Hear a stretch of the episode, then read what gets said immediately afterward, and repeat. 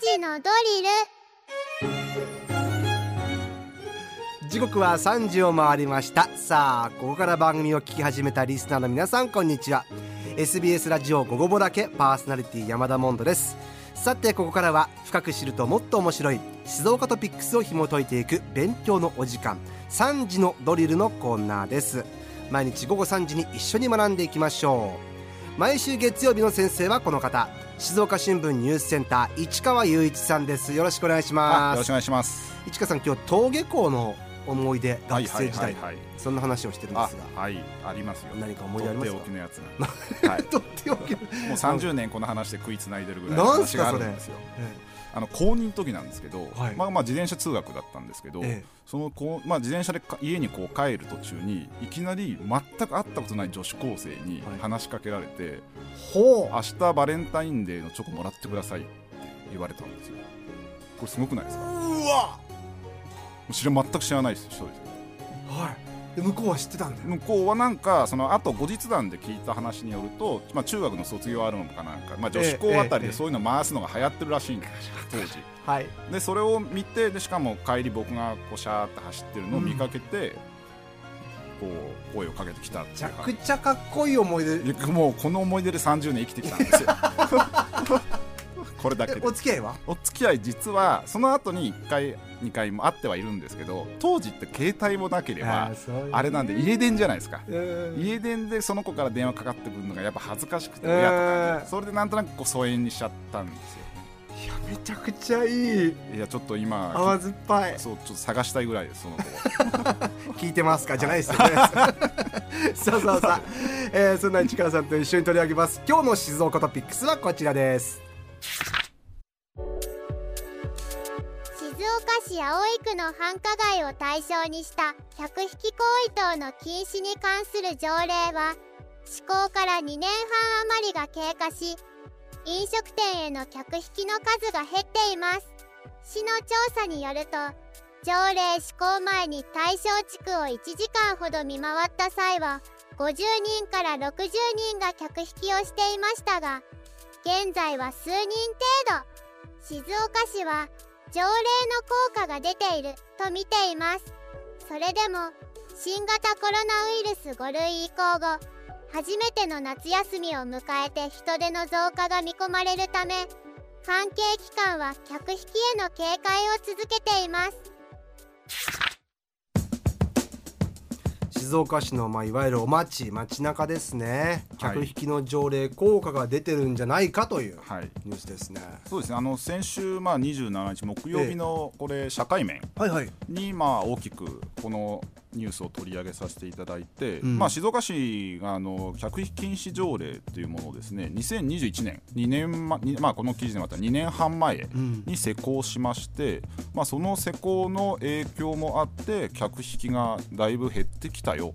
という話なんですよね、ただ減っているのが条例の効果なのか、うん、やっぱコロナによって人手が減っているからなのかっていうのはもちろんわからないんですが、まあ、一応その条例が施行されてからそういうだいぶ50人60人いた人間が数人ぐらいには減ったよっていうような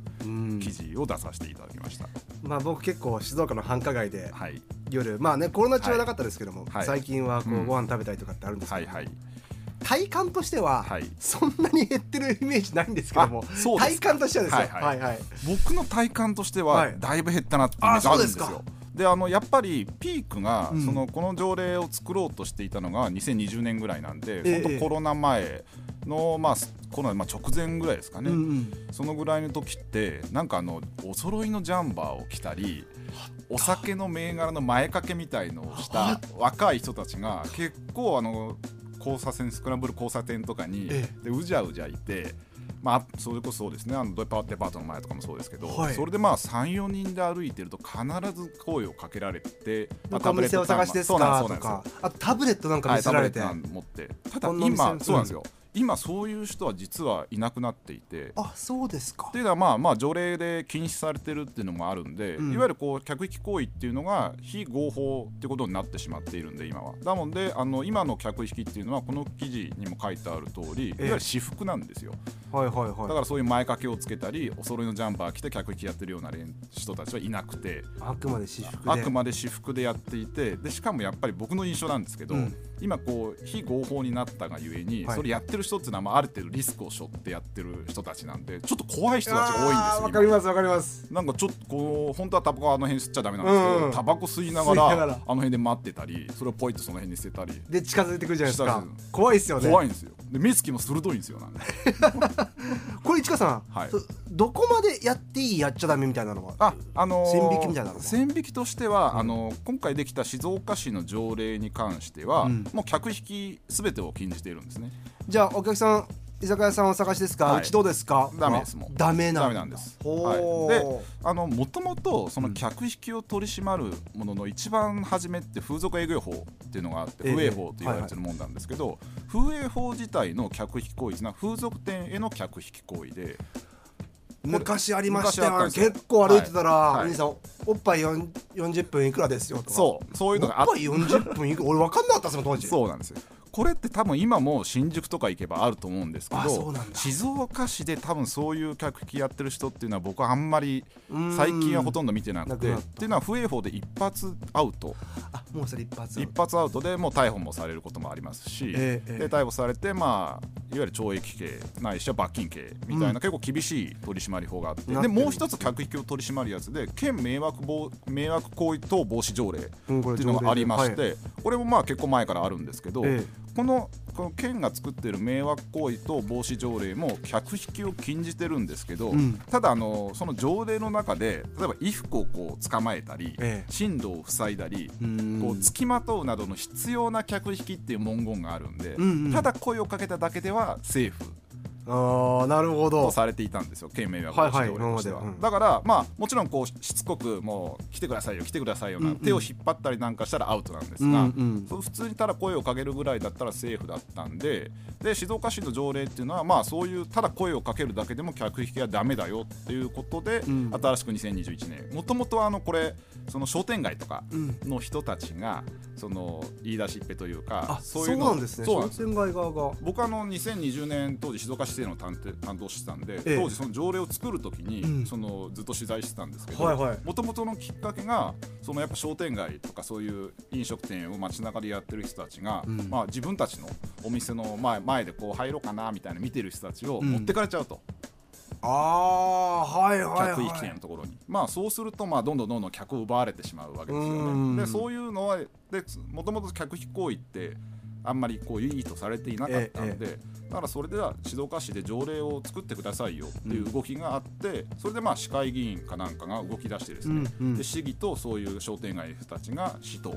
こういろんな話し合いを重ねて条例を作りましょうよっつってその時県内でにその2締め浜松市に条例が1個あったんですけど、うん、で浜松市に続いて県内では2締めで条例ができたっていうのが2020年の話。で21年から施行されてるっていう話なんですね。まあでもやっぱその時コロナですから、はい、そもそもそんなにそうなんです。だいぶちょうど重なったんですよね、うん、だからこの効果が、まあ、実際にその昔当時2020年条例作るときに1時間にどのぐらいいるんだっていうのを計測したりしたんですよ、うん、この市の職員が、うん。えー、でそれがまあ50人60人とかっていう話だったんですけど、まあ確かにそのぐらいいたんですよね、うん、だけどそれが今減っちゃっているっていうのは、まあ、条例の効果なのかコロナなのかっていうところがまあ見極められなくてじゃあ今コロナが明けて、週末なんかすごいですよね街中今。そうですね。だいぶ人戻ってきてるじゃないですか、はい、でこれの中で客引きってまだまあ完全には撲滅していないんで、これからどうなっていくくのかっていうところがある。ただこの閣引きで静岡市の条例ができたって言っても罰則があんまり強くないんですよ、はいはいはい、だから罰則って言ってもまあその勧告っていうのをしてその後にまあ一応その公表される、うん、この人が客引き行為しましたよ。この店が客引きしてましたよっていうのを市が公表するであるとか、まあ、過料、まあ、過料っていうのは5万円なんですけど違反を繰り返した場合は5万円過料をしなきゃいけないっていうような条例になってるんですけど、まあ、ちょっと緩いし実はこれもう2年,、2年半やってるんですけど一度もまだ韓国より上の罰則が適用されたことないんですそうなんですね、はい、まだ韓国止まりイエローカードだけしか出してなくて今のところレッドカードは1枚も出てないんですまあまあ出ない方がいいんでしょうけども、はい、ただ県迷惑防止条例であるとか風営法違反での客引きっていうのの摘発逮捕されたみたいなニュースっていうのはちょこちょこ出てます。だからそっちの効果っていうのもあると思うんですよ、ね、ああそうか、はい、いやこれってお店の前で、はい、うち空いてますよとかだったらいいわけですか、ね、あのダメなんですよ。客待ち行為っていうんですよそれいやなんかね、はい、まあ、当然ちょっと誤解されないように、当然客引きなくなった方がいいと思いますし、しつこいの僕嫌ですから、なんだけども、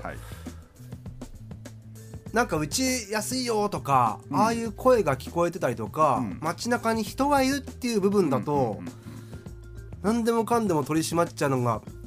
どうなのかというのはちょっと話を聞いてて少し思ったことがあったんですがはい、そうです。ねだから基本的にその、うん、なんだろう客強引な客引きっていうのが、そもそもだけダメなのであって、ええ、そのなんていうんですかねだからなんで客引きが禁止されてるかっていうと、ええ、禁止される動きがあるかっていうとなんとか治安がそれによって悪くなるっていうのが一番の理由であるとか、うんねはいはい、まあ、あと普通にこう歩けなくなる、うんうん、確かにやっぱ新宿の歌舞伎町なんか歩くとちょっと怖い人たちが必ず近づいてきて話しかけてきて、ね、このここ来ませんよって言われたりすると、うん、なんかちょっとこう怖いじゃないですか、はいはい、だからそういう街じゃなくて自分でこう店を選べるようにしたいし、うんうんうん、店側にしてみたらせっかく美味しいものを出している、うん、すごくそういうので自慢したいんだけれどもそういう客引き行為で客が奪われてしまうと本当にこういい店が潰れてしまう、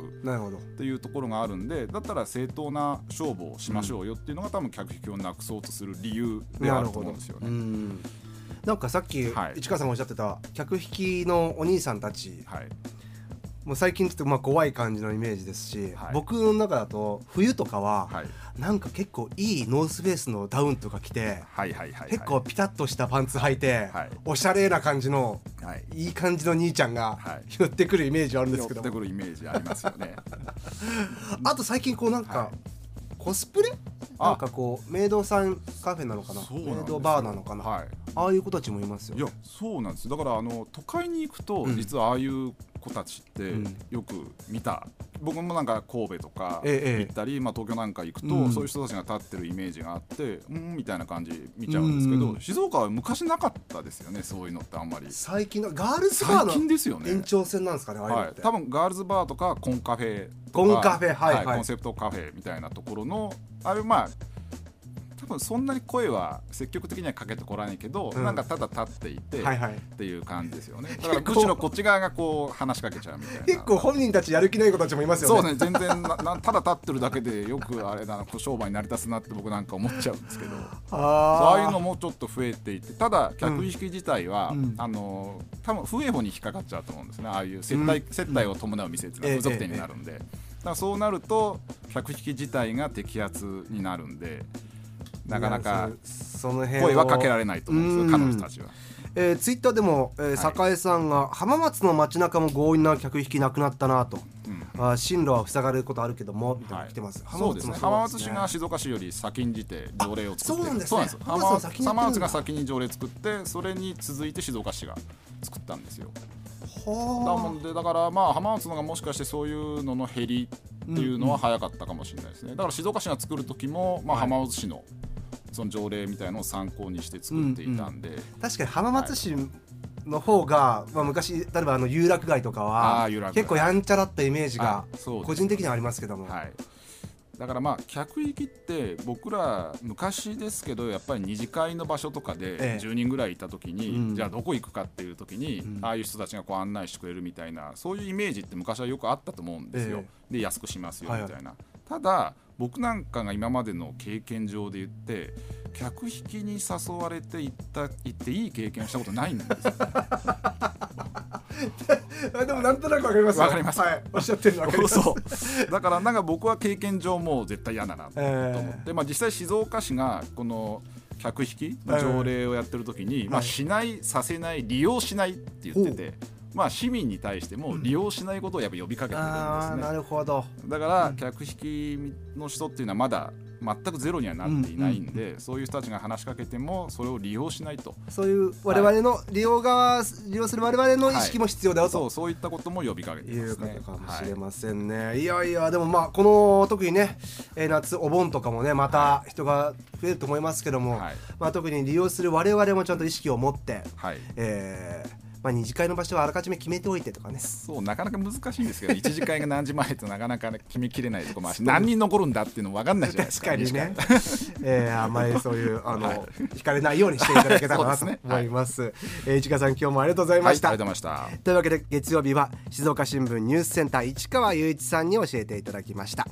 今回のこの内容はニュースアプリあなたの静岡新聞キコットでも聞くことができます。復習にぜひ使ってみてください。今日の勉強はこれでおしまい。